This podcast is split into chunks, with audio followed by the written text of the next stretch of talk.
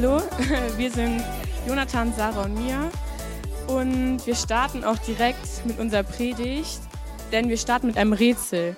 Wir zeigen euch gleich ein Video und ihr müsst erraten, um welches Gleichnis es sich, Gleichnis es sich handelt. Genau.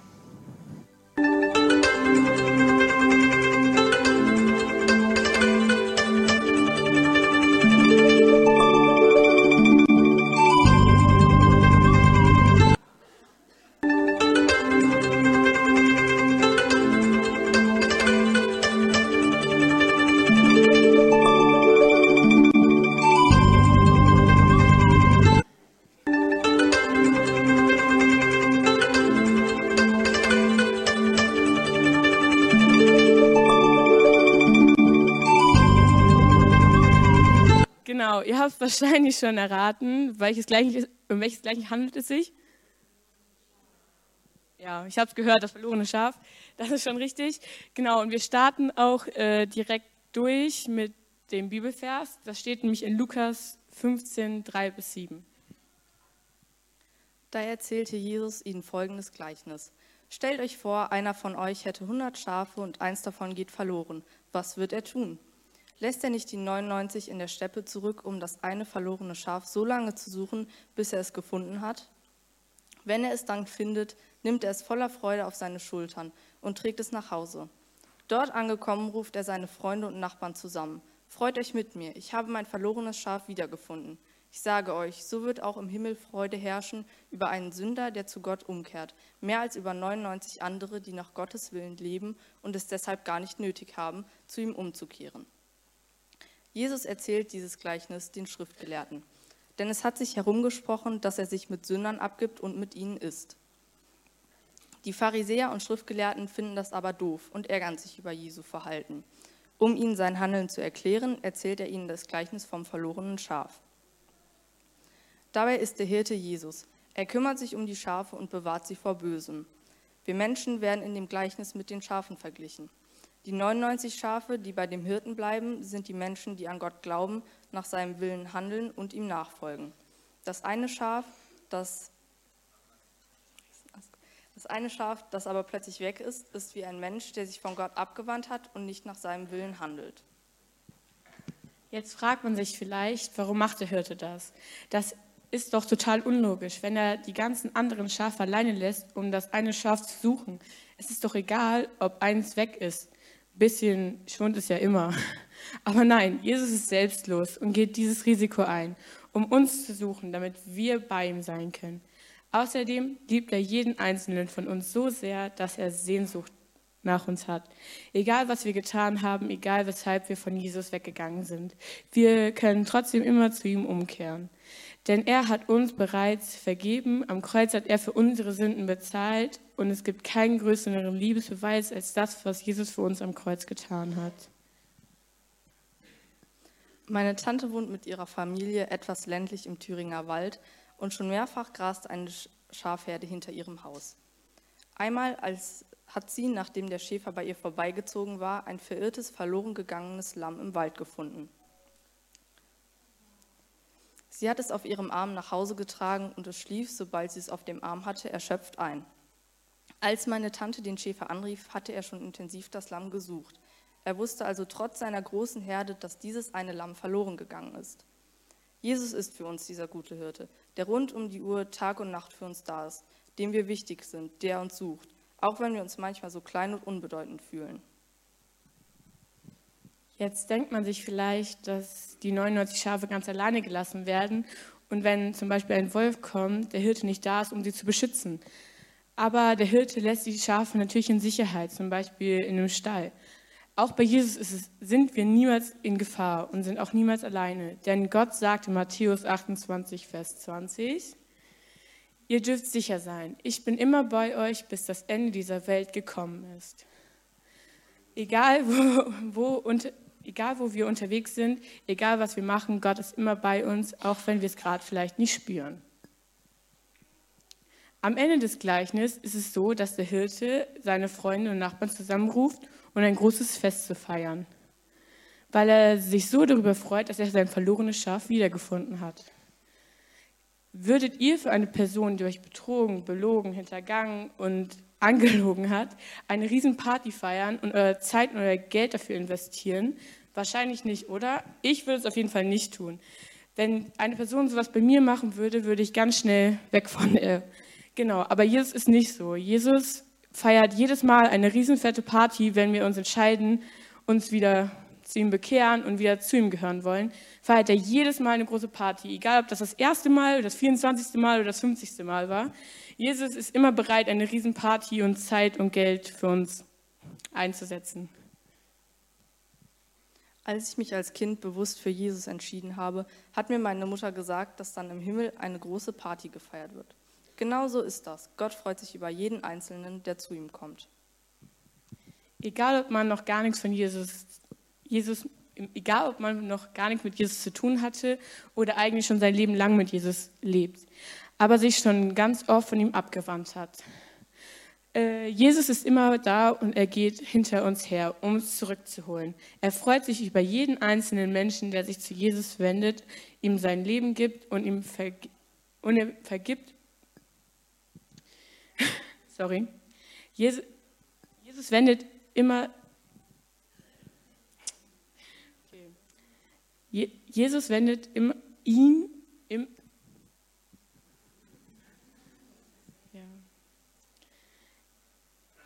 ihm um Vergebung bittet und ihm nachfolgt. Wie in dem Video das Schaf immer wieder mit Anlauf direkt in den Graben springt, obwohl der Hirte es immer wieder rausholt, springen wir auch oft in unsere Sünden und Fehler. Mir geht es auch meistens so, dass, immer das, dass ich immer die gleichen Sachen falsch mache. Aber ich finde es total toll, dass Jesus geduldig ist und uns immer wieder rausholt. Äh, meine, Sch er ist immer bei uns und vergibt uns unsere Schuld. Denn Jesus handelt selbstlos und liebevoll. Ich bin fest davon überzeugt, dass Jesus uns immer wieder eine neue Chance gibt und sich total freut, wenn wir wieder zu ihm umkehren. Denn Jesus sucht dich. Er möchte Gemeinschaft mit dir haben, weil er dich so sehr liebt, lässt er uns niemals alleine und ist immer bei uns.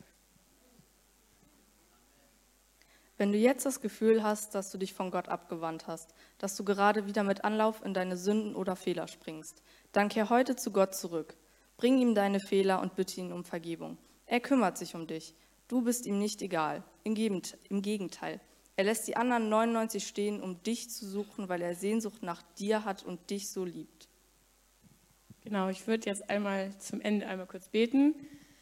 Ja, danke Herr, dass wir heute hier den Abschluss des Bibelkollegs feiern dürfen, dass wir jetzt unsere Predigtteil geschafft haben, dass du durch uns sprechen durftest, dass wir hoffentlich jemanden berührt haben. Und ich danke dir einfach, dass du gnädig bist und uns immer wieder aus unserem Graben und unserer Schuld rausholst. Amen.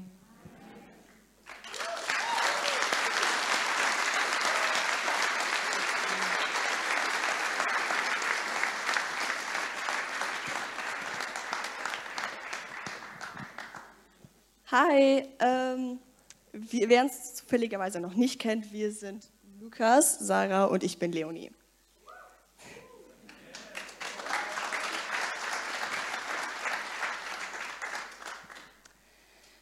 Ich habe euch zu Anfang drei Fragen mitgebracht und wenn ihr diese beantworten könnt, dann meldet euch einfach, das ist wirklich einfach.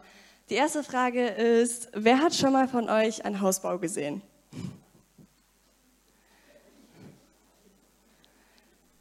Dann, wer, ist, wer hat sein eigenes Haus gebaut oder sein eigenes Haus bauen lassen? Und was ist das Wichtigste an einem Haus, beziehungsweise was, was wird immer als erstes gebaut? Super. Ähm, genau das Wichtigste ist, das Wichtigste an einem, Hausbau ist das Fundament. Wenn man kein Fundament hat, dann braucht, man, dann braucht es einmal stark regnen und das Haus ist weg.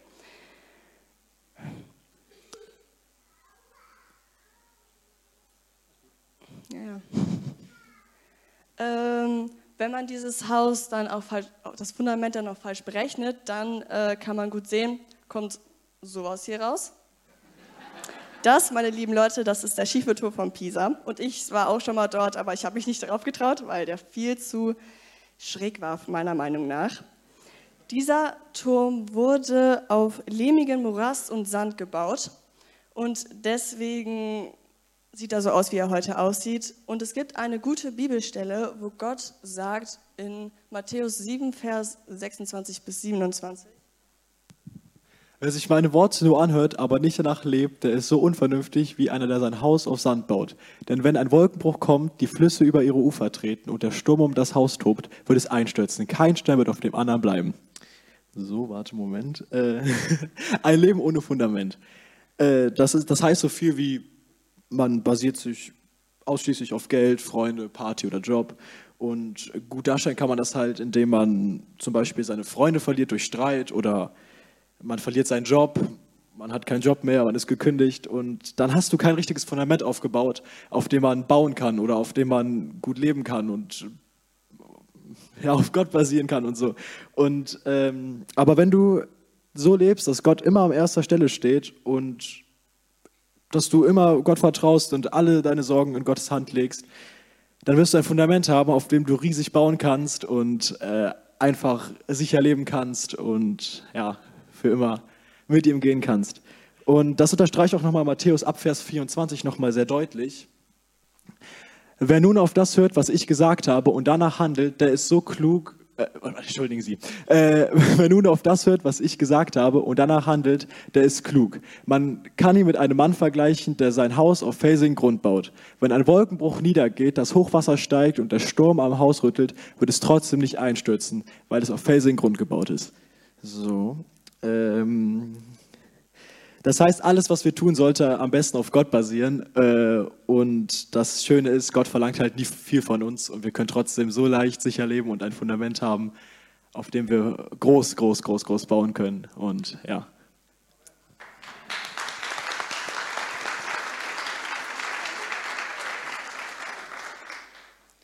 Man muss dieses Haus dann aber auch pflegen. Die Beziehung zu Gott muss man pflegen. Man kann nicht einfach sagen, ja, hey Gott, wir haben jetzt zwar schon echt ein gutes Fundament, aber irgendwie will ich das Haus jetzt nicht mehr weiterbauen. Mir ist meine Arbeit, mein Geld, meine Freundin dann doch wichtiger als die Beziehung zu dir.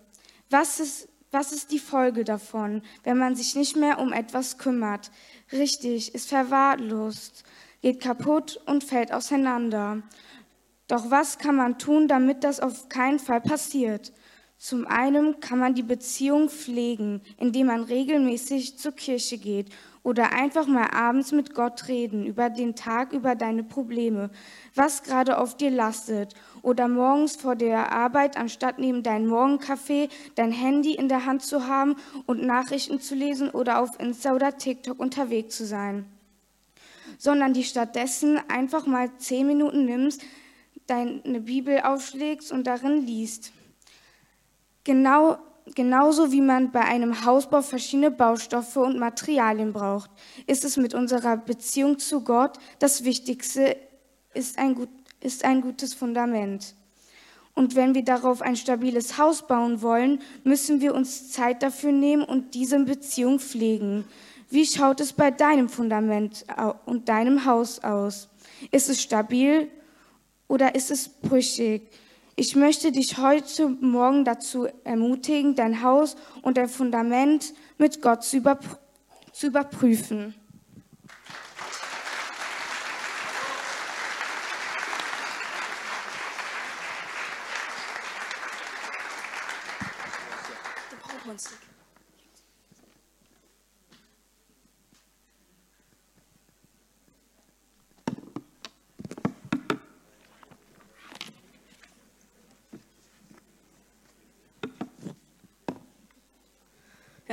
Guten Morgen, wir sind Simeon und Joas. Wir möchten heute über das Thema Barmherzigkeit reden. Apropos Barmherzigkeit, die brauche ich heute von euch, weil ich das hier heute zum ersten Mal mache.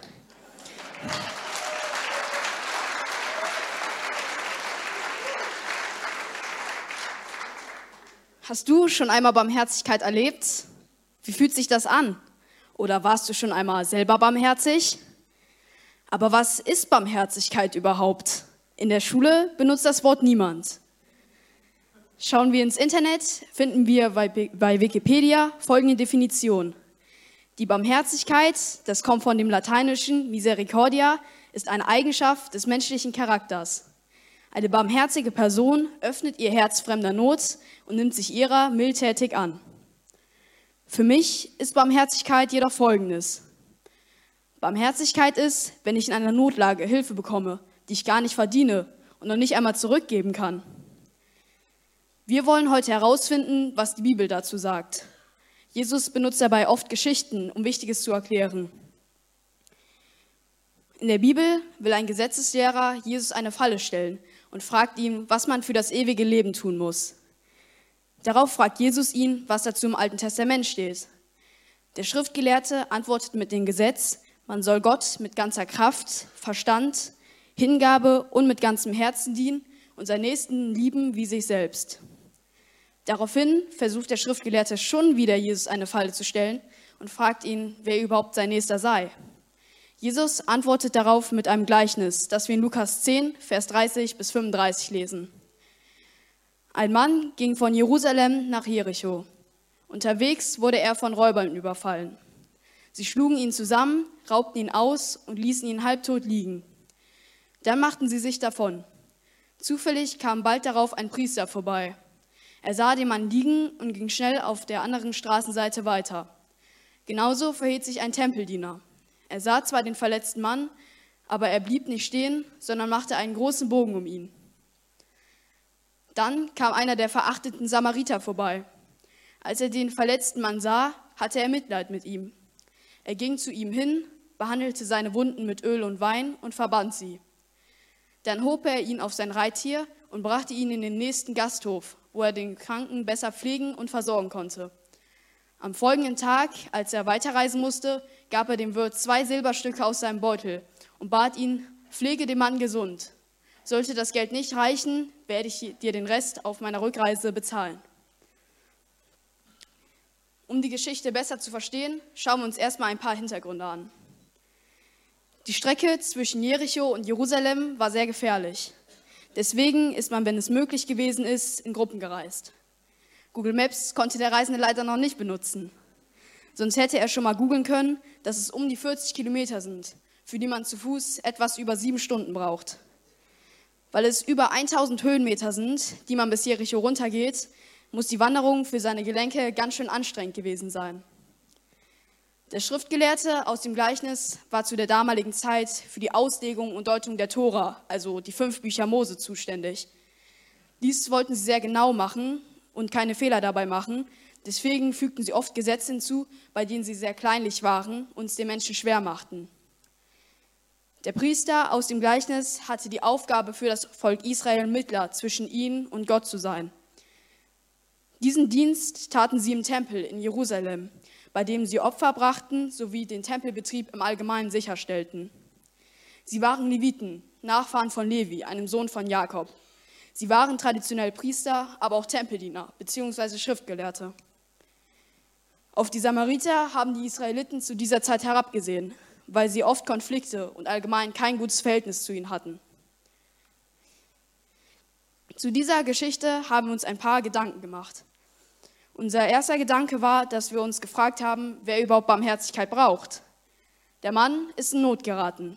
Vielleicht ist er zur falschen Zeit am falschen Ort gewesen und völlig unverschuldet zum Opfer geworden.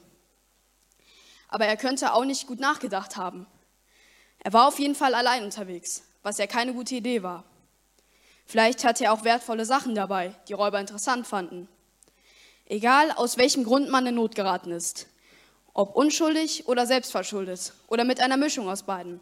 Man braucht dann Barmherzigkeit.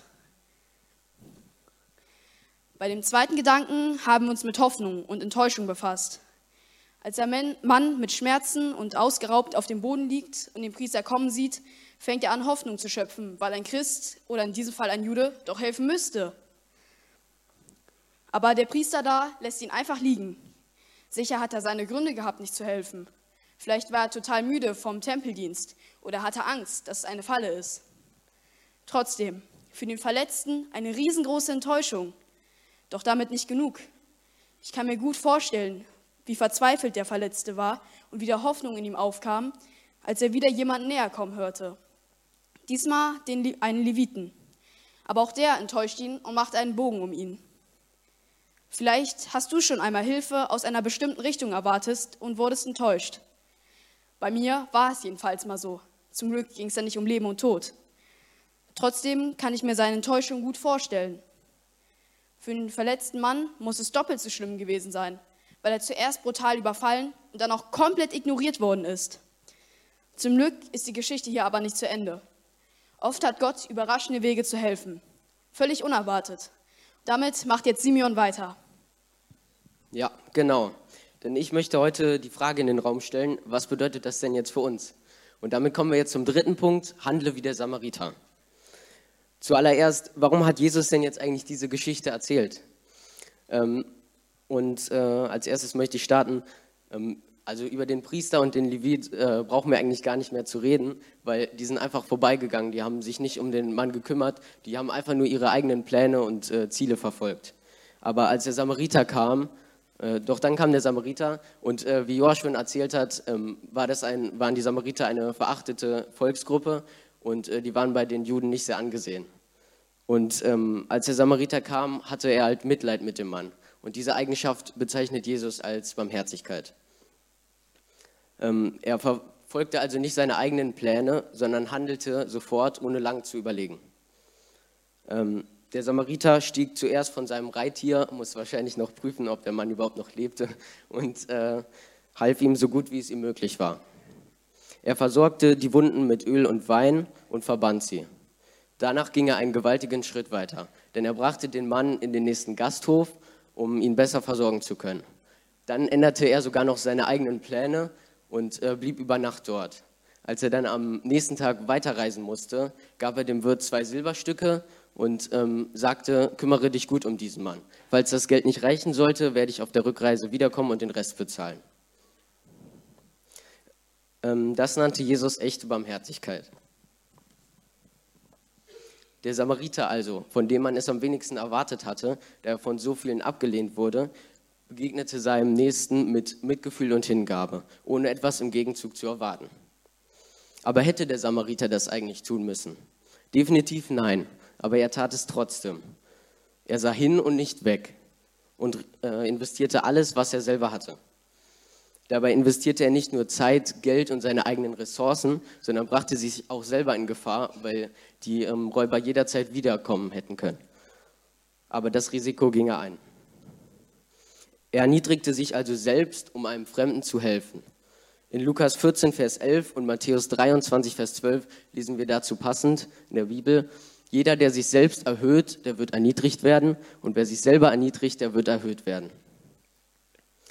Das erinnert mich stark an Jesus, weil er musste sich, äh, er hat sich auch selber erniedrigt, indem er vom Himmel auf die Erde zurückkam und ähm, für unsere Schuld gestorben ist, obwohl er das gar nicht verdient hätte. Ähm, dabei erlebte er noch eine größere Misshandlung, als der ähm, Mann von den Räubern ausgeraubt wurde. Denn Jesus wurde nicht nur verraten, verspottet und geschlagen, sondern auch am Ende gekreuzigt. In Philippa 2, Vers 8 und 9 wird die Barmherzigkeit von Jesus so beschrieben. Er erniedrigte sich selbst noch mehr und war Gott gehorsam bis zum Tod, ja bis zum schändlichen Tod am Kreuz. Darum hat ihn Gott erhöht und ihm den Namen gegeben, der über alle Namen steht. Das ist Barmherzigkeit für dich und mich. Und wir haben den Auftrag, diese weiterzugeben. Jesus fordert uns also auf, seinem Beispiel zu folgen. Und dabei ist unser Nächster nicht immer unser bester Freund oder Bekannte, sondern der Nächste am Boden liegende, der unsere Hilfe dringend braucht. Jesus war großzügig barmherzig und wir sollen es also auch sein. Es ist nicht immer ein zusammengeschlagener oder ausgeraubter, dem wir unsere Hilfe anbieten können, äh, denn die ganz alltäglichen Gesten sind es, wenn wir nicht auf andere herabschauen, sondern denen praktisch helfen. Das geht zum Beispiel, indem wir in einer Hilfsorganisation mithelfen, jemanden die Tür aufhalten, mit jemandem Zeit verbringen, der sich alleine fühlt oder einem, einer bedürftigen Person unsere Hilfe anbieten. Gott sagt also, geh hin und handle genauso. Dabei sollen wir unsere Zeit, unseren Esel, was auch immer dein Esel sein mag, ob es dein Auto ist oder dein Fahrrad oder ob du einfach nur zu Fuß bist, unser Geld und unsere Gaben einsetzen. Und wir sollen Zeit für die haben, die einsam sind und Nöte haben. Doch ich weiß selbst aus eigener Erfahrung, dass es nicht immer leicht ist, Vorurteile und seine eigene Bequemlichkeit zu überwinden. Deswegen, äh, vor allem wenn es eine unbekannte Person ist oder man seine eigenen Probleme zu bewältigen hat. Deswegen können wir Gott bitten, uns gute Gelegenheiten zu schenken und äh, uns mit der richtigen Demut und Nächstenliebe auszustatten. Denn Gott möchte dir Augen schenken, die andere sehen, Ohren äh, geben, die andere hören Worte schenken, die trösten und verstehen, Hände geben, die helfen und Füße, die nicht am nächsten vorbeigehen. Denn Zeit und Respekt ist etwas, was jeder weiterschenken kann, der auch wenig Geld hat. Und das ist, was unsere Gesellschaft braucht. Es war früher so und auch heute im Jahr 2023. Deswegen lasst uns so handeln, wie Jesus es uns aufgetragen hat und unserem Nächsten mit Hingabe und Respekt begegnen. Dazu möchte ich jetzt noch kurz beten. Ja, danke Jesus für diesen Sonntag hier. Danke, dass so viele sich hier versammelt haben. Und danke, dass du uns auch richtige, gute Momente schenken willst und ähm, uns Demut und Nächstenliebe schenken willst. Dass wir unserem Nächsten begegnen können. Und danke auch, dass du Jesus auf unsere Erde geschickt hast und dass er für uns am Kreuz gestorben ist, auch wenn wir das nicht verdient haben. Und dass wir einfach so dieses große Geschenk einfach annehmen dürfen. Dass es umsonst ist. Danke dafür. Amen.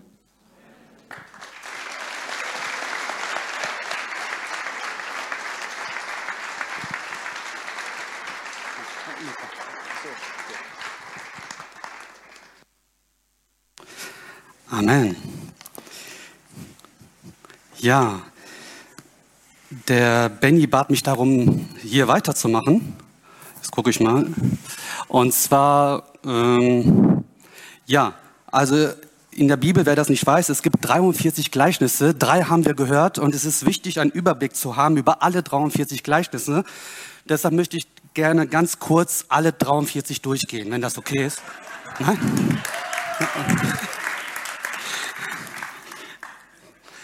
Okay, die, die mich kennen, wissen dann wieder so einen Joke. Die, die mich nicht kennen, ich glaube, einige sind gerade aufgestanden und wollten gerade gehen. Bleibt, es war nur ein Scherz. Gott sei Dank nicht. Nein, also ähm, die drei, die haben, also die drei Gruppen, die haben das so genial gemacht und so klasse. Und Benny bat mich darum, eine Zusammenfassung zu machen. Das war mega. Das habt ihr richtig gut gemacht. Das habt ihr richtig, richtig gut gemacht. Also ich glaube ich kann mich auch für Benny reden. Wir sind da richtig stolz auf euch. Ich glaube auch bestimmt eure Eltern. Ich habe schon den einen oder anderen mit Tränen gesehen. Äh, das war so Hammer. Und ich saß da und sagte, Gott, je besser die das machen, desto schwerer habe ich das doch am Ende. Mann. Ähm, also bitte, ey, also ich habe, äh, ich dachte, ich wäre ein bisschen overdressed heute, aber also da, also Joas, da kann ich nicht mitteilen. Also sorry. Also, äh, lieber Scholli. Also, das war ja richtig professionell, Hammer. Das, äh, und ja, und Wendy bat mich darum, also ich hatte die Ehre, mit Benny gemeinsam wirklich die zu begleiten. Und ich möchte hier meinen großen Dank aussprechen, dass ihr mich ertragen habt, weil ihr kennt mich, wenn ich einmal quatsche, höre ich gar nicht mehr auf. Und ich fand das so süß, dass ihr manchmal so getan habt, als ihr interessiert wart. Ne? Äh, das war also, äh, und äh, irgendwann war so ganz höflich, äh, Dennis, äh, müssten wir nicht langsam rüber? Ich glaube, mein Vater wartet schon. Ich dachte, schon zwölf? okay, und äh, aber auch dank dir, Benny, äh, auch für dein Vertrauen und äh, das war mir eine große Ehre. Ja, äh, wir haben wunderschöne drei Vorträge gehört und ja, und zum Abschluss, ich habe mir auch hier einen Countdown gestellt, weil ich möchte euch da nicht zutexten, wir haben ja noch einiges danach zu tun. Ähm, ja, ich möchte am Ende, ich habe mir eine Frage gestellt und zwar, wir haben jetzt diese drei wunderschönen Gleichnisse gehört von Jesus und ich habe mir die Frage gestellt, was haben die drei denn alle gemeinsam? Was haben die alle gemeinsam? Und äh, ja, und ich, wenn man sich diese drei Wörter so anschaut, dann, dann habe ich festgestellt, wow, verloren, zerstört, misshandelt, bei allen drei Gleichnissen haben wir gesehen, liebe Zuhörer, dass da ein katastrophaler Zustand ist. Also Jesus geht da voll ins, in eine Gefühlsebene, so in einen Worst Case und sagt, boah, da ist jemand verloren, auch wenn es natürlich zum Schmunzeln war, dieses eine Video. Aber Orientierungslosigkeit, äh, Ratlosigkeit, das kann natürlich für so ein Schaf bitter enden, für so ein Haus. Ich meine, auch wenn der schiefe Turm von Pisa mittlerweile natürlich ein, Denkmal geworden ist und weltweit berühmt ist, aber wir kennen auch zerstörte Häuser, die einbrechen und da ist alles andere als lustig. Und zu guter Letzt sehen wir hier einen Mensch, der zusammengeschlagen, misshandelt, ausgeraubt wird. Und bei allen drei Gleichnissen stelle ich fest, oh Mann, das ist hier eine Katastrophe. Und wenn jemand jetzt sagt, Dennis, ich bin nicht verloren, ich bin nicht orientierungslos und ich bin auch nicht geschlagen worden, ich möchte gerne einen Bibelvers mit euch gemeinsam lesen. Und zwar vor über 2700 Jahren schrieb Jesaja in Kapitel 53, Vers 6, wir alle irrten umher. Wir alle irrten umher wie Schafe. Wie Schafe, die sich verlaufen haben. Jeder ging seinen eigenen Weg.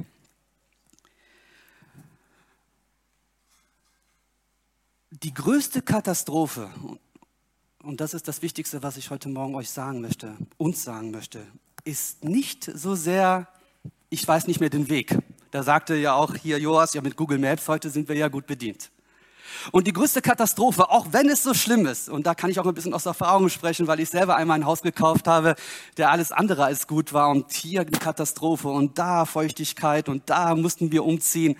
Ähm, aber auch das ist nicht das Schlimmste. Geld, Gesundheit, auch wenn wir heute sagen, Hauptsache gesund. Gesundheit ist heute ein wichtiges Gut, ich gebe euch vollkommen recht. Aber auch das ist nicht das Wichtigste. Das größte Problem, was die Menschheit hat, ist etwas anderes. Und erlaubt mir, euch das zu demonstrieren anhand eines Beispiels. Und zwar, es ist ein bisschen klein, ich weiß, aber ich versuche es mal. Hier ganz oben, wer es nicht sehen kann, da steht Gott. Okay? Gott. Und da ganz unten, da steht wir. Wir alle. Dein Name, mein Name, ich schreibe hier Dennis, du kannst deinen Namen drunter schreiben. Und als Gott den Menschen erschaffen hat, da war alles Friede und Freude und Harmonie. Ja, dieser Pfeil soll eine Verbindung darstellen zwischen wir und Gott. Gott hat den Menschen erschaffen, Gott hat dich erschaffen, weil du besonders bist in seinen Augen und Gott möchte mit dir eine Beziehung haben. Und die Beziehung war am Anfang da. Es war alles gut. Ja. Aber dann passierte etwas da passierte etwas ganz Schlimmes. Und das ist mein größtes Problem. Das ist dein größtes Problem. Die Bibel benutzt ein Wort, was wir heute vielleicht selten hören. Und zwar dieses Wort, was wir oft nicht so gerne hören, aber es ist die Wahrheit Sünde. Schuld. Wir sündigen. Und Gott verschwindet.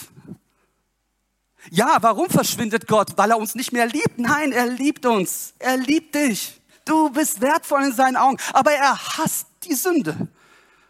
Er hasst die Sünde, weil Gott so heilig ist, Gott so groß ist. Die Sünde, sagt die Bibel, die Schuld ist wie eine Wand, die trennt dich und mich von Gott. Und Gott verschwindet aus der Bildfläche. Und was passiert, brauche ich euch nicht zu sagen, wir lesen es jeden Tag in der Zeitung und sehen es in den Nachrichten. Überall sehen wir heute bis zum heutigen Tag die Konsequenzen. Streit, Ehebruch, Krieg, Krankheit, ja, Tod. So, und, und Gott zerbricht dich jetzt den Kopf und Gott sagt, okay, ich liebe Dennis, aber er will von mir nichts wissen. Ja, schaut mal hier. Das größte Problem in diesem Satz ist dieses eine kleine Wort. Ja, Dennis geht sein eigenen Weg. Er macht sein eigenen Ding. Ja, da oben ist Gott. Schön für ihn. Aber ich bin hier unten. Ich habe meine Probleme, er hat seine Probleme. Ja, ich glaube irgendwo an Gott, aber letztendlich muss ich arbeiten, muss ich morgens aufstehen, muss ich mein Ding machen. Wo ist denn Gott? Wo ist Gott? Es ist alles schön hier. Ja, es ist toll. Hier, Bibelkolleg, schön, ist alles so süß, tolle Worte. Aber die Realität ist, morgen früh muss ich wieder aufstehen und arbeiten gehen. Die Realität ist, ich habe ganz viele Schulden. Die Realität ist, meine Ehe ist kaputt. Die Realität ist, ich habe Streit mit meinen Eltern. Die Realität ist, die nackte Wahrheit ist, dass wir früher oder später wieder alleine sein werden und wieder weinen werden und wieder keiner uns versteht. Und wo ist da bitte schön Gott? Sonntag, die Sonne scheint, ist alles Friede, Freude, Eierkuchen. Aber da, wo ich wirklich Gott brauche, da ist Gott nicht da. Kennst du das?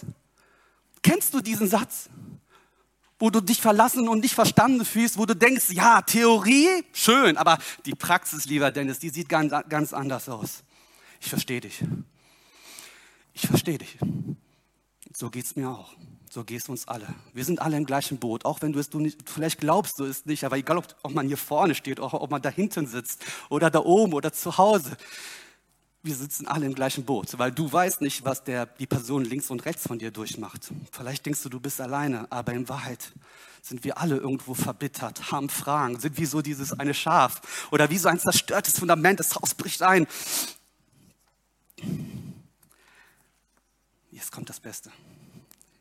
Gott guckt vom Himmel und er hat eine Idee. Und diese Idee zerbricht ihm sein Herz. Sein Herz wird zerbrochen. Aber er muss es tun, weil er dich so sehr liebt. Und zwar das Kreuz. Das Kreuz stellt wieder eine Verbindung her zwischen Gott und du. Es ist das Kreuz.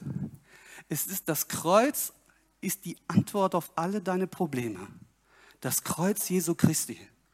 Und vielleicht denkst du, Dennis, ich verstehe das nicht. Wie, inwiefern soll mir bitte das Kreuz helfen? Ich möchte euch gerne etwas sagen. Eigentlich habe ich das gar nicht geplant, aber ich habe das gerade stark im Gebet gespürt. Sarah, du weißt nicht, wie sehr Gott dich liebt. Und du bist so wertvoll in seinen Augen. Und alle deine Tränen, die sieht Gott. Und die trägt er in seiner Hand. Denn du bist so wertvoll in seinen Augen. Das darfst du nie vergessen. Auch du, Jonathan und Josias, auch wenn ihr nicht hier vorne stand. Aber Gott sieht euch und er möchte euch gebrauchen. Und das zeigt er durch das Kreuz. Und alle eure Talente, mir, deine Schlagfertigkeit, die hat mich manchmal aufgeregt im Bibelkolleg, ganz ehrlich. Aber das ist Hammer. Du hast kein Blatt vom Mund, du sagst, was du denkst. Und diesen Mut kann Gott gebrauchen. Sarah, du bist mathematischer als ich, obwohl ich Mathelehrer bin. Also deine Sachlichkeit und deine Intelligenz, die kann Gott so wunderbar gebrauchen. Du bist wertvoll. Und Leonie, du bist einfach nur hammerehrlich. Und du bist keine Schauspielerin, das ist Hammer. Joas, zu dir sage ich gar nichts. Du nervst mich beim Fußballspielen. Du dribbelst mich immer aus. Aber heute hast du gezeigt, dass du nicht nur Fußball spielen kannst. Und Gott kann auch deinen Mut und dein Reden Hammer gebrauchen. Sion, das hast du Hammer gemacht. Und du, wie auch dein Bruder, ihr habt so ein gutes Herz. Und ihr habt so ein weiches Herz und so eine Barmherzigkeit. Das ist Hammer und Gott kann euch um Hammer gebrauchen und wird es tun. Wo ist Lukas? Ach, dahin.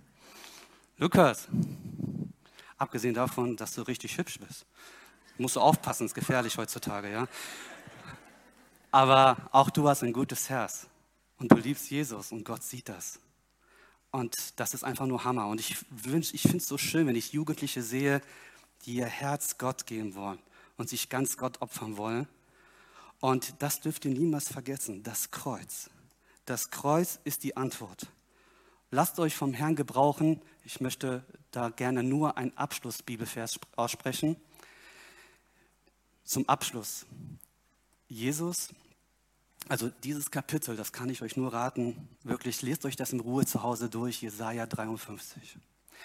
Ich habe ja nur einen Teil gelesen, wir alle hörten umher wie Schafe, aber schaut euch mal bitte den ganzen Vers an. Während wir alle verloren waren, was hat Jesus getan? Er wurde blutig geschlagen, weil wir Gott die Treue gebrochen hatten.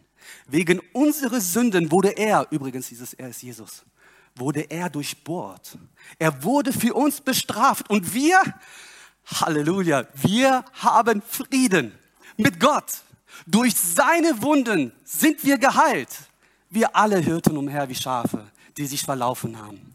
Jeder ging seinen eigenen Weg. Der Herr aber lud all unsere Schuld auf ihn. Ich möchte nicht nur was zu den Kindern sagen, ich möchte auch etwas zu den Eltern sagen, ich möchte was zu den Familien sagen, ich möchte was zu den Ehemännern und Ehefrauen sagen. Ähm, vielleicht sagt jemand, Dennis, diese Schuld, diese Sünde, ich spüre die nicht. Wir haben alle Schuld. Wir haben alle gesündigt. Wir haben alle Fehler gemacht. Ganz besonders ich. Ganz besonders ich. Und ich tue es jeden Tag. Und ich sage, Herr, hilf mir. Diese Last ist so groß, aber Gott möchte mir vergeben und mir verzeihen. Vielleicht denkt jemand, aber ich habe keinen getötet. Ja, ich auch nicht. Aber oft ist eine Kraft in mir, ein Kampf zwischen Gut und Böse. Und das durfte ich wieder gestern erfahren. Gestern, ich vergesse manchmal, wie Gott mich liebt und wie gut er ist mit mir meint. Er hat mir so eine schöne Familie gegeben, so eine tolle Ehefrau und drei wunderbare Töchter. Eine bessere Familie kann ich mir nicht vorstellen. Und doch, und da möchte ich gerne euch ganz kurz eine Minute mein Herz teilen, werde ich schuldig und raste aus. Und Gott sagt, Dennis, so nicht. Und da musste ich meine Tochter im Arm nehmen und sagen, verzeih mir, Entschuldigung, dass ich so ausgerastet bin ohne Grund. Zeigen wir unseren Kindern, wie sehr wir sie lieben. Umarmen wir sie und seien wir auch stark genug zu sagen, verzeih mir, Entschuldigung. Weil die heutige Generation, die hat es so schwer.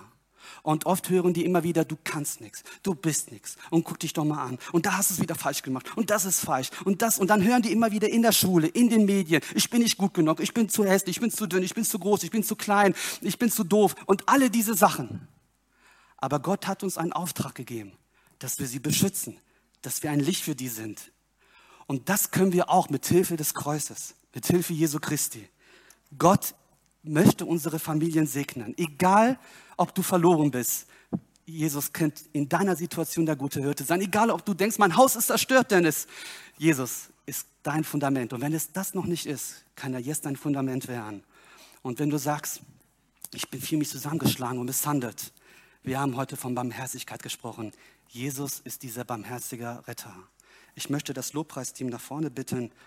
Und ich möchte uns allen bitten, dass wir kurz gemeinsam aufstehen und unsere Augen schließen. Stehen wir gemeinsam auf. Schließe deine Augen da, wo du, bist.